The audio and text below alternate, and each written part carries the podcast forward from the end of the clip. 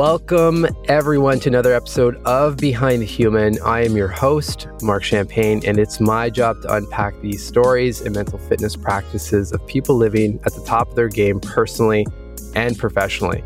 Today, I'm here with Caleb, who is a former assistant captain of the Humboldt Broncos hockey team and one of the 13 survivors of the tragic bus crash. Shortly after getting out of the hospital, Caleb began his studies at York University and joined the York Lions varsity hockey team. He is the founder of Dahlgren's Diabetes. Did I say that properly? You did, yeah, Diabetes. Nice. A program that supports children with type 1 diabetes and shares his message of hope and healing with groups across North America. Along with his book, Crossroads, we're going to talk about all of this. So, thank you so much for the time, Caleb. Welcome to the show. Thank you so much for having me on here. I'm honored and really grateful for the opportunity. So am I, to be to be honest with you. So it's I always I flip that back to everyone coming on. I mean, time is our most valuable resource, and I appreciate it. So I'm excited for this one. Um, before we get into your your story, your work, your book, and everything uh, in between, I'd just love to know, you know, who are you? Who is Caleb? Oh boy, how uh, we, deep we do you want start to go light. here? yeah, Uh, what, what defines you? Yeah, I'd say I am just turned 24. Actually, birthday was a couple days ago. 24 year old male. Thank you. Living in Saskatoon, Saskatchewan right now with my parents. Uh, first time I've been back home this full year uh, since I was 15. So it's been kind of a whirlwind with the COVID situation, but I thought it'd be best to be with my family and really get some quality family time and also save money on rent. So I Yeah. did my last year of school online at York University. I graduated with a commerce degree.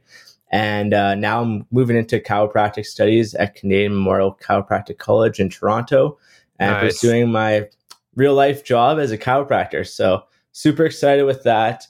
And uh, I guess in the background, I wrote a book during my studies. I was a student athlete for the men's hockey program, involved in lots of various initiatives and communities. So to kind of put it all in one picture, I'd say I'm a mental health, diabetes health, and advocates, and then also uh, want to be a philanthropist within our community and spread positivity everywhere I go. Love it. Thank But you. you can't go wrong with that. Thank you. right i mean i think i think we could all use some positivity and you know just the the vibe of hope i think i mean especially last couple of years now or especially during this pandemic i mean i think a lot of people have turned to turned to reflection and and at times just felt hopeless that things were are never going to come back or you know uncertain on on how everything will play out. And it's it really it really messes with your mind obviously. And you For know i know you've you've got you we'll get into you know the the the whole event and the in the bus crash obviously which is uh, i hope no one ever has to go through an event like that um, but i imagine you know that that whole situation has just trained your mind from a mental fitness perspective or provided a completely different outlook on just i would say life in general right Yeah, for sure. And there's no manual or guidebook to how to respond to the situation or any situation really in life. And you have to, for me, try to find the positive and make the most of it. So that's what I tried to do throughout that tragedy. Yeah.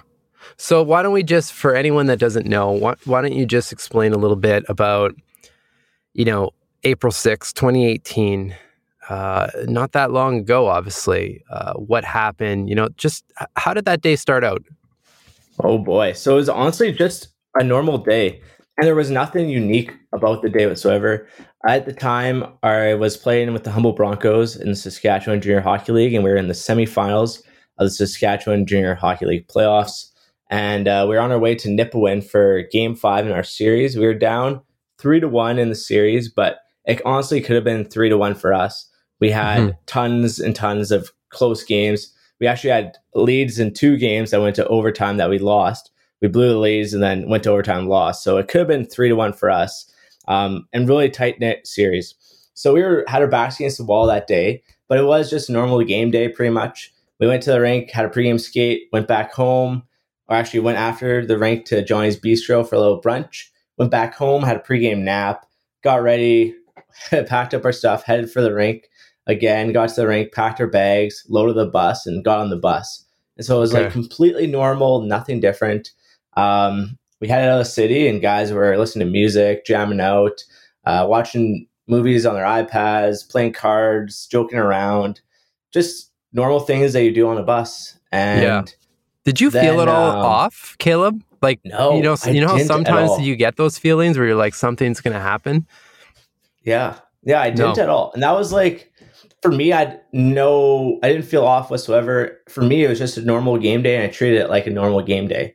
I think that's Okay. what all of us did. Like we all knew our backs were against the wall, but we felt confident in our abilities because we knew we beat Nipawin. We knew that we had it in us. We had the lead multiple times in the series. It wasn't like we were just getting worked over.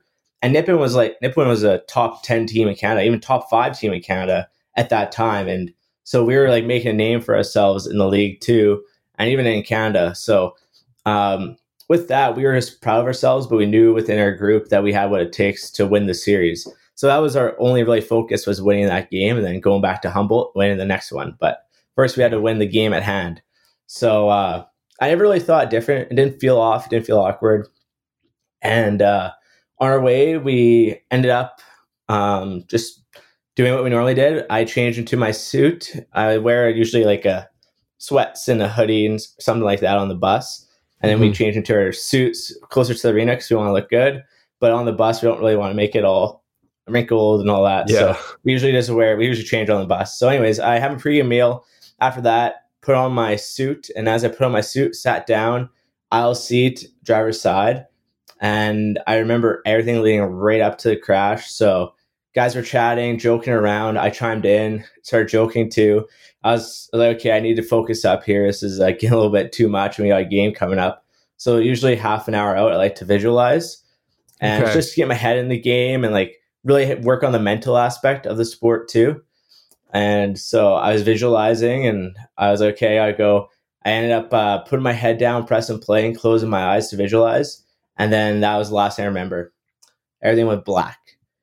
And Wow. then four days later, I woke up in a four and a half days later, I woke up in a hospital confused about what had just happened, looking around like, where am I kind of thing. I asked my Mhm. parents, how do we win our game? And they looked at me really confused, saying, what game? So in these four and a half days, I don't remember. I guess that I was still coherent. I was still talking to people, conversing. Um, still was with it, but I, it's like it's called post traumatic amnesia, which is a blackout technically Okay. and you're like still talking all that, but you're just not in your characteristic manner. You're doing different things they would have done, saying different things they would have done, did. And so for me at that time, I guess on the scene, I was helping out. I don't remember this, but my first responder said I was helping out. Um, my parents were saying I was talking with people. I met with the prime minister and all this stuff. And I don't remember that whatsoever. So that was Oh, like my four and a half day blackout. Um, and then when I did wake up, I didn't really realize what had just happened. I was really confused about why I was even in a hospital in the first place, thinking that I probably got injured in the game, probably got checked from behind, and that was like Sure. yeah, concussed. And now I'm here in the hospital, kind of thing. So you didn't. It, it wasn't a physical wake up.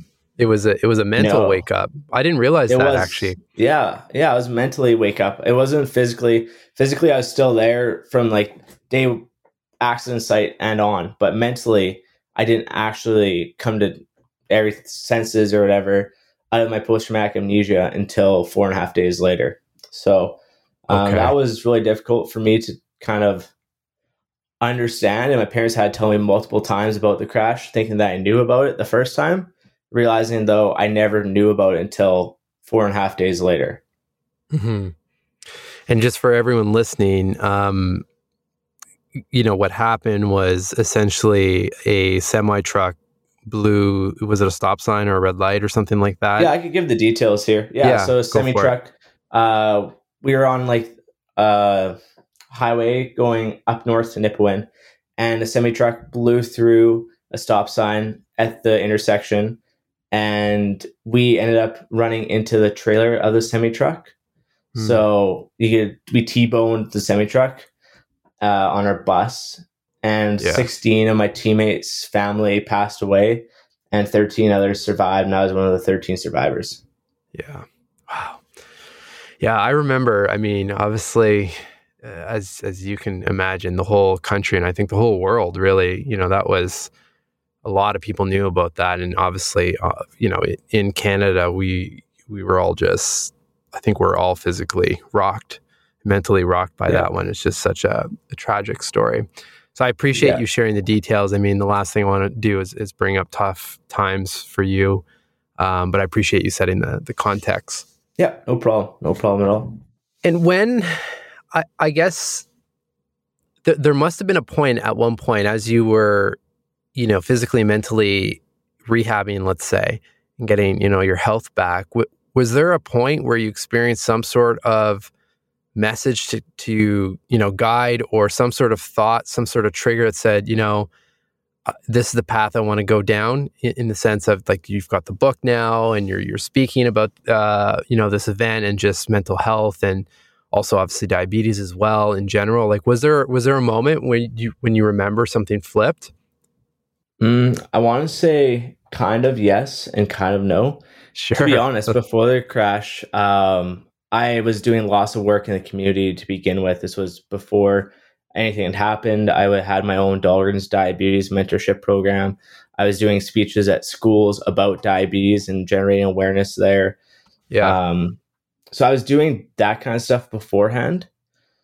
And then right after the crash, I ended up having a bit of survivor's guilt. It just didn't make sense because my teammates were right beside me, passed away. People who were behind me, teammates behind me passed away. It was just, it didn't make mm-hmm. sense. And there was no really way to have my head wrap around why I was here and why others weren't. And even the fact that I was the older one on the team and we had younger ones who weren't here, it was just yeah. difficult for me to wrap my head around. Um, so that was hard. But after like a couple days, I just thought to myself, there's it's out of my control here. And what's in my control is how I want to move forward from the situation, how I want to treat others, my actions, my perspective, um, my thoughts, my beliefs. And what would happen if I wasn't here? Like, what if I wasn't here and I was gone? And what would I want the survivors to do? And mm. so I hmm. really put that mindset in to gear. And one of the big things was that I want the survivors to live their life to the fullest, to have fun, to follow their passions and dreams, and to make the most of this and to come out of this positive and be happy at the end of the day. And so that really helped me kind of get out of that negative mindset of asking questions of why, because yeah, I looked at and I had to focus on the things I could control because I couldn't control a semi driver. I couldn't control who was here, who wasn't. I couldn't control the crash, the injuries.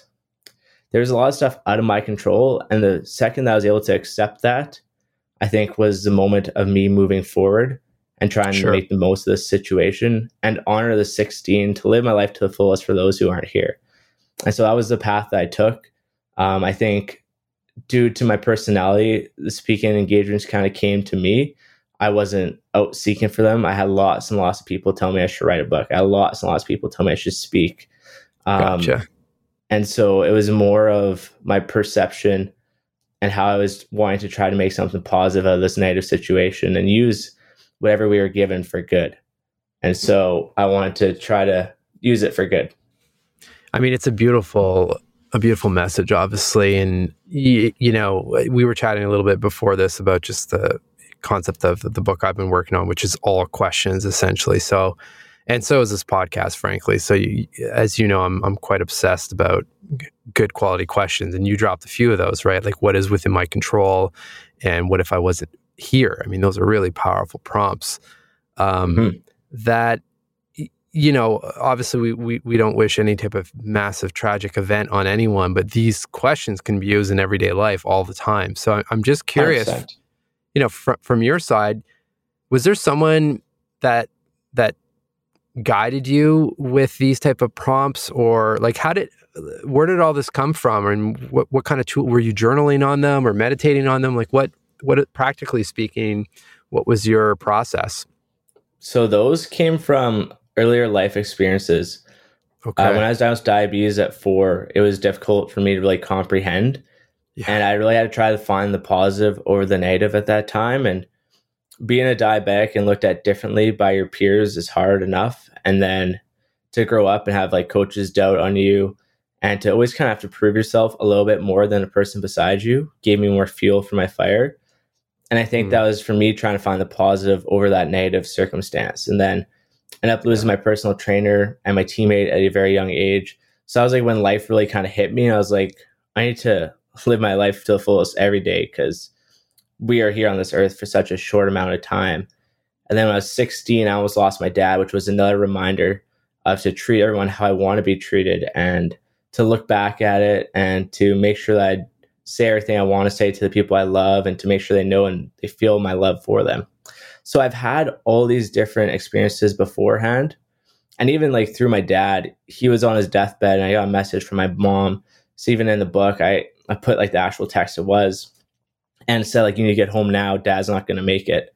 And I had a game. I was two and a half hours away and i had a game to play in seven minutes. Mm. and i read that message. So like those kind of situations in my life before the crash really helped mold me into the person i am today.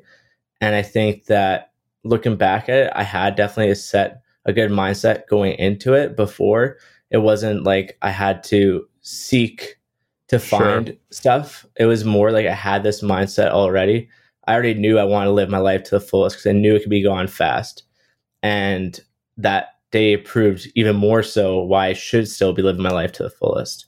And I knew that I wanted to treat others how I want to be treated because I almost lost my dad and I wanted him to know how much he pre- appreciated him. So I, I really went all out to show him that. And that's what I did with my teammates, my family. So I think before all that it came in, but like I said in hospital, I did have survivor's guilt for a little bit, and it's hard. It's hard not to ask those questions, those why questions. I think the hardest part about it is finding acceptance that you may never get the answer. And I know acceptance is such a critical thing in this world today, especially even with the pandemic. Like we have to accept that we can't control everybody and that we only can truly control ourselves. We can maybe help influence others, but we can't make somebody take a vaccine or make someone not take a vaccine. Mm-hmm. So I think that we have to learn to accept the things that we aren't able to control. And even at the start of the season, I uh, put up a sign on my bedroom. It was things that you can control, and it had like it was like a little chart. It was a little circle of things you can control, and little things stems sticking out, saying like, "Oh, beliefs you can, can control your actions, your work ethic, your attitude, your perception, your thoughts." The way you treat others, things like that. I and I created that at the start of the year, and after the crash, I went back to that and really thought deeply about that thing that I wrote down because um, I wanted to make sure that I really did focus on those things and have sure. gratitude even for the support and the fact that I was still here. So I really tried to find the positives in that time. I said like three things really helped me finding the positives, focusing on the things I can control and then enjoying the grind. And the grind is literally work, school, academics, relationships, recovery. And at that time was my recovery. But like really trying to enjoy the daily grind and finding that one positive, if it was me walking or me talking or the people around me every day and trying to get 1% better. Yeah. All right. Hello, friends. I have something to admit to you all. I am no longer recording this show out of my Mini Cooper. And surprise if you didn't know that. Thanks to the awesome humans over at Loop Phone Booths, I'm recording two podcasts in their Flex booth at home. I'm also recording my audiobook, Personal Socrates, in this booth while my five year old is running around downstairs screaming, being a five year old. The booth rocks. So if you're looking for a space to take calls, record in, or just find a little quiet in your day, check them out. They're over at loopphonebooths.com. Now back to the show.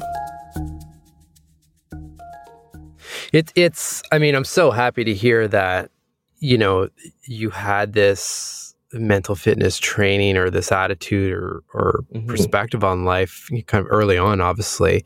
Because um, mm-hmm many don't, right? And and many come to come to this stuff at different times in their life, or some never do. But yeah, it just makes it, it, reminds me it's like it's it's no different than like your your athletic training for like a big game. It's not like you're trying out new tricks and and techniques and stuff like that on like game 7 of a of a game. It's like your it's your years and years of training and dedication to your physical and mental abilities on the ice. It's i mean it's no different with the stuff that you just mentioned and you know cuz then you're faced with you know horrific situation, but you essentially went into somewhat of an autopilot to uh, like back to your training, right? And we're able yeah. to come out of because let's be honest. I mean, there's, and I think everyone would understand. Like you could easily went into a bad loop and and still For be sure. in there, you know, and not For not sure. come out of that.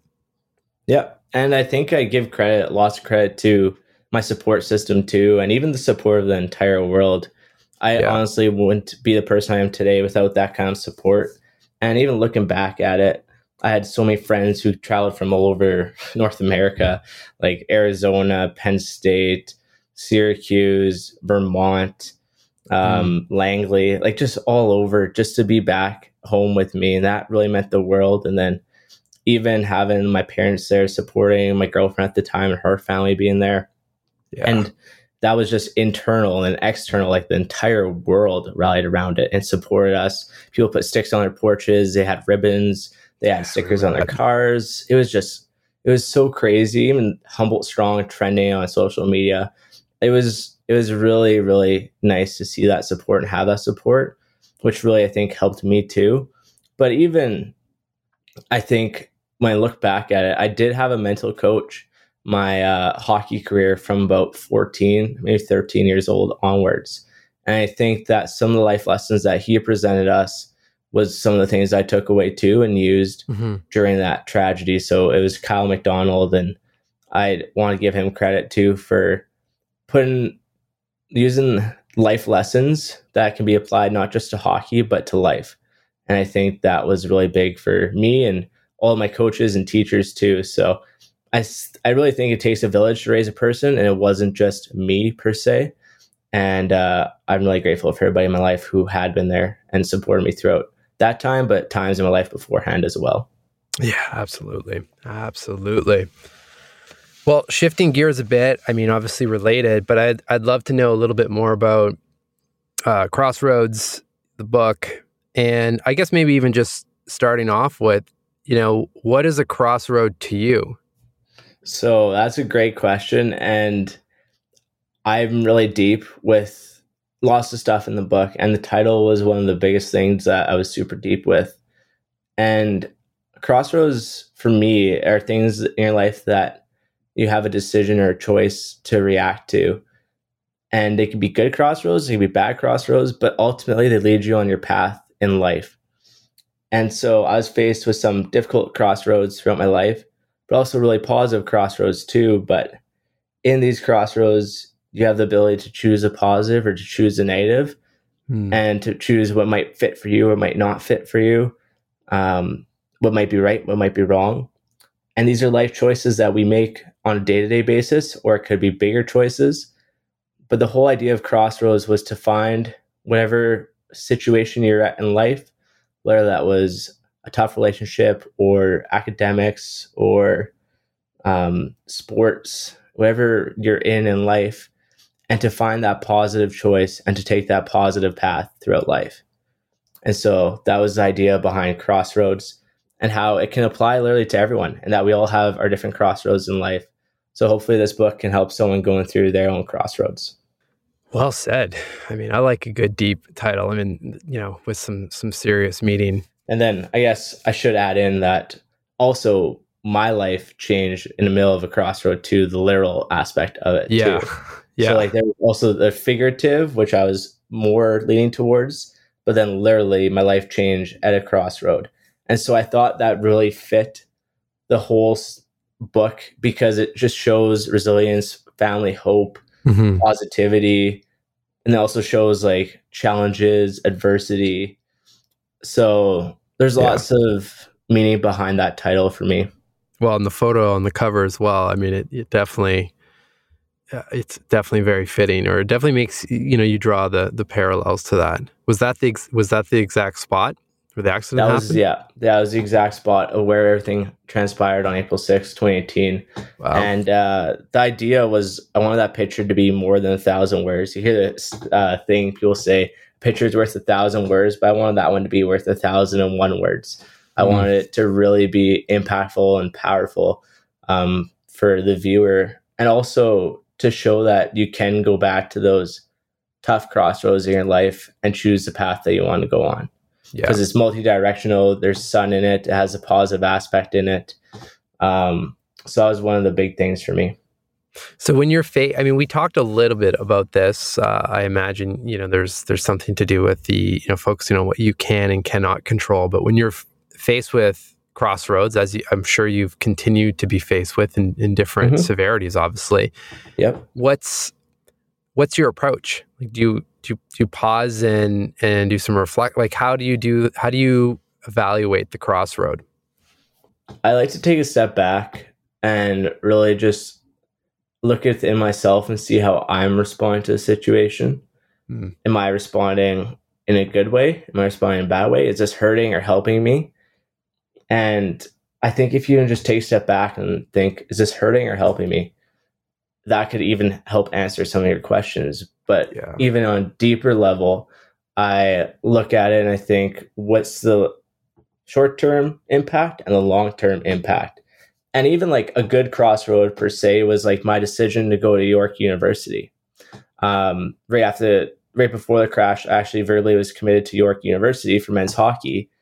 And after they still offered me a spot. And so i took a step back and i thought well is this going to help me or is this going to hurt me? This is a big life choice. They said i can go whenever i want. So that was great and i told them i wanted to go that fall right after the crash. So like four months after the crash to be at york and i said i want to be there and uh, i took a step back and i had doctors telling me that I didn't want me to go to school, and if I did go, I was going to fail. I was going to have a really bad life. I was going to go down a dark path, um, and all of that kind of was one thing that they were saying. And there's like not just one; there's multiple saying that.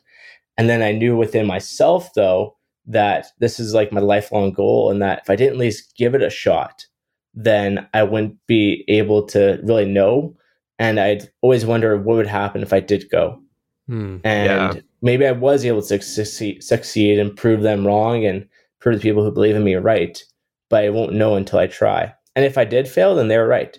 So like that was a big crossroad in my life where I thought, "Hum, what can I control?" And I could control my actions, my health, how I was going to try to heal to become the best version of myself, physically, mentally, emotionally. So when I got there, I didn't go into a negative state also what I intake in my body. What was I putting in? Was I putting healthy stuff? Was I putting unhealthy stuff?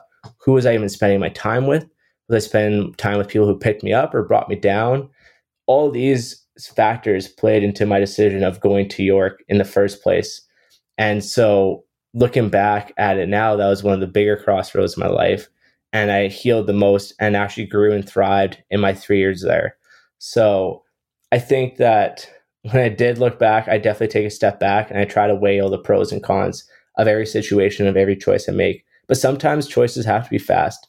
And sometimes you just got to go with your heart and hope that works out too. Yeah.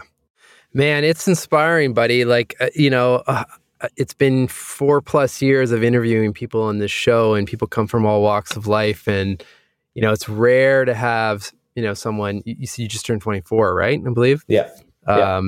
You know, re- reflecting on these type of questions. So it's, uh, it's really nice. It's nice to see. And it, um, I feel really good that there's people like yourself out there spreading, you know, this message as well and inspiring other you know young people to to to, to slow down and kind of come off the the autopilot of whatever that is whether it's social media or like a career track or whatever it doesn't matter right just taking some time to think about these type of questions and um and everyone benefits from that Well, thank you. And I agree.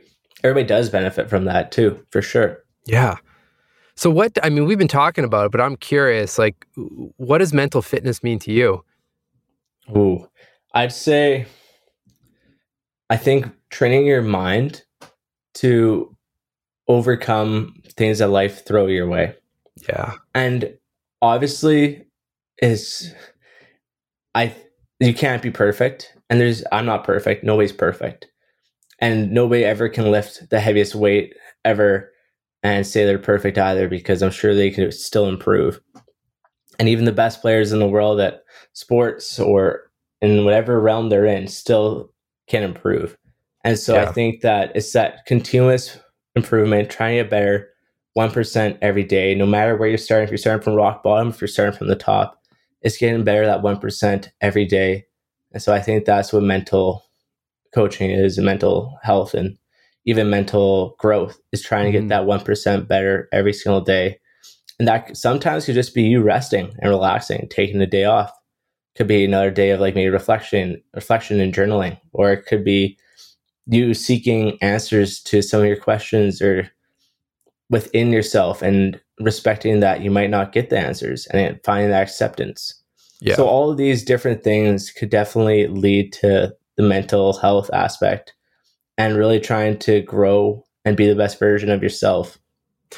Yeah, you know, I'm glad you brought up the the idea of just you know rest and essentially stillness as well, and that yeah in, in the fitness side of things or mental fitness or or some of these practices because I mean that's the hardest one because I think oh, just yeah, in general, sure. Right? Like we're just not programmed like that, and society is not really set up to reward the stillness, or you're thinking in the back of your head like, oh, I could be doing this, or yeah. even when linking it to you know physical exercise, like, hey, I could be in the gym, you know pounding mm-hmm. out this workout and you know you feel good after and you do this and you do that it feels weird when you know you just take a walk and try to clear your mind uh, until you experience the obviously the benefit of that uh, you know then sure. it, it, becomes pretty obvious. But to get started it's pretty tough. So you know thanks for bringing that up. And you know I, i'd love to know Kaleb just kind of what are some of your non-negotiables in your routine right now on the mental fitness side? Hmm so just before we go into that, I think yeah. what you said that mindfulness is absolutely critical, and I actually didn't really understand what it was until after the crash. I did it beforehand, but I didn't know it was called mindfulness, and it was just more I thought me doing deep reflection. However, okay. I would like sit down and like write in my notes and think about things and like I'd write down goals of what I want in life, but I never really like actually just sat there in stillness.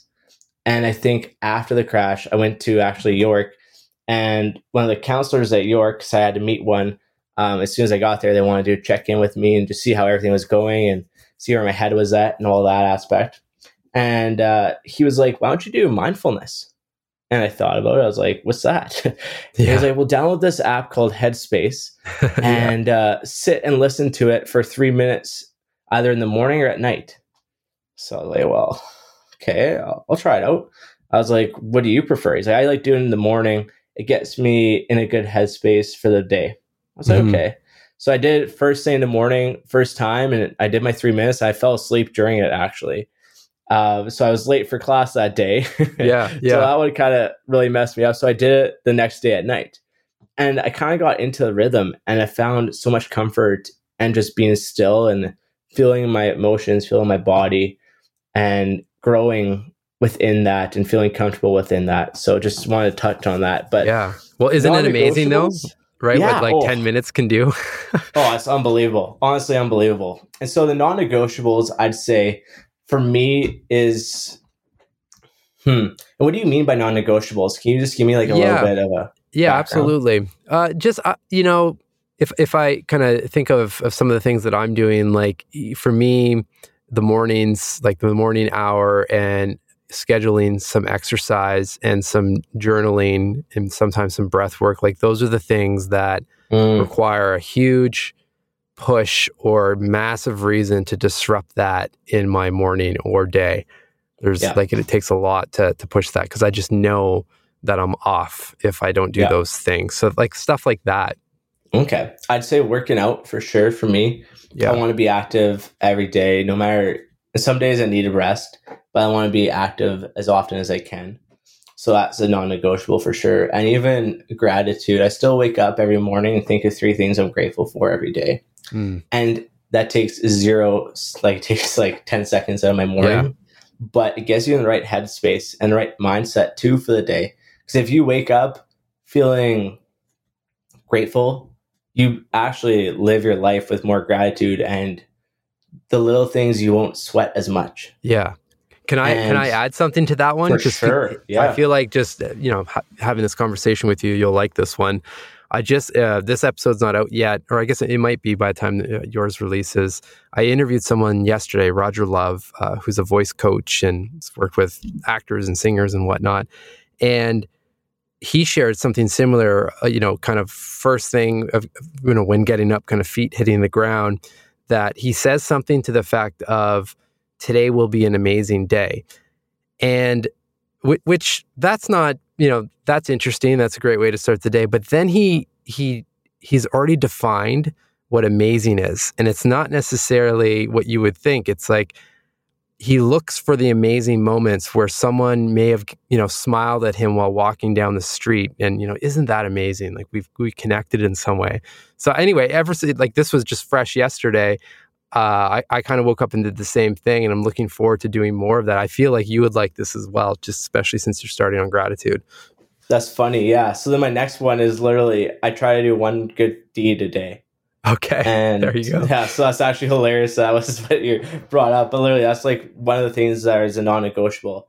Is I try to do one good thing a day, and it could be something simple, such as me picking up the garbage that fell on the side of the road or yeah. it could be me sending a message to my friend just to check up and see how they're doing mentally and physically. It could be me calling my grandma or me calling a person who I haven't talked to in quite a long time. And I honestly try to do one good deed a day. And even could be me sending a message to um, someone or me picking up a tab or me picking up the drive through person in front of me. Yeah. And I, I try to do one good deed a day. And I think those are my three non-negotiables. Love it. Love it. I mean, I've got a whole bunch of prompts listed here from you just throughout our conversation, but uh, you know, you saw some the the pre-show email. If if there's anything I'm missing, I'll list out some of the ones that you mentioned uh, of questions, reflective questions that you think yeah. about. Uh, let me know. Here, here are a few that I've picked up that I I love. Is this hurting or helping me? What's in my control? What if I wasn't here? That's so powerful. Yeah. What's the short term and long term impact?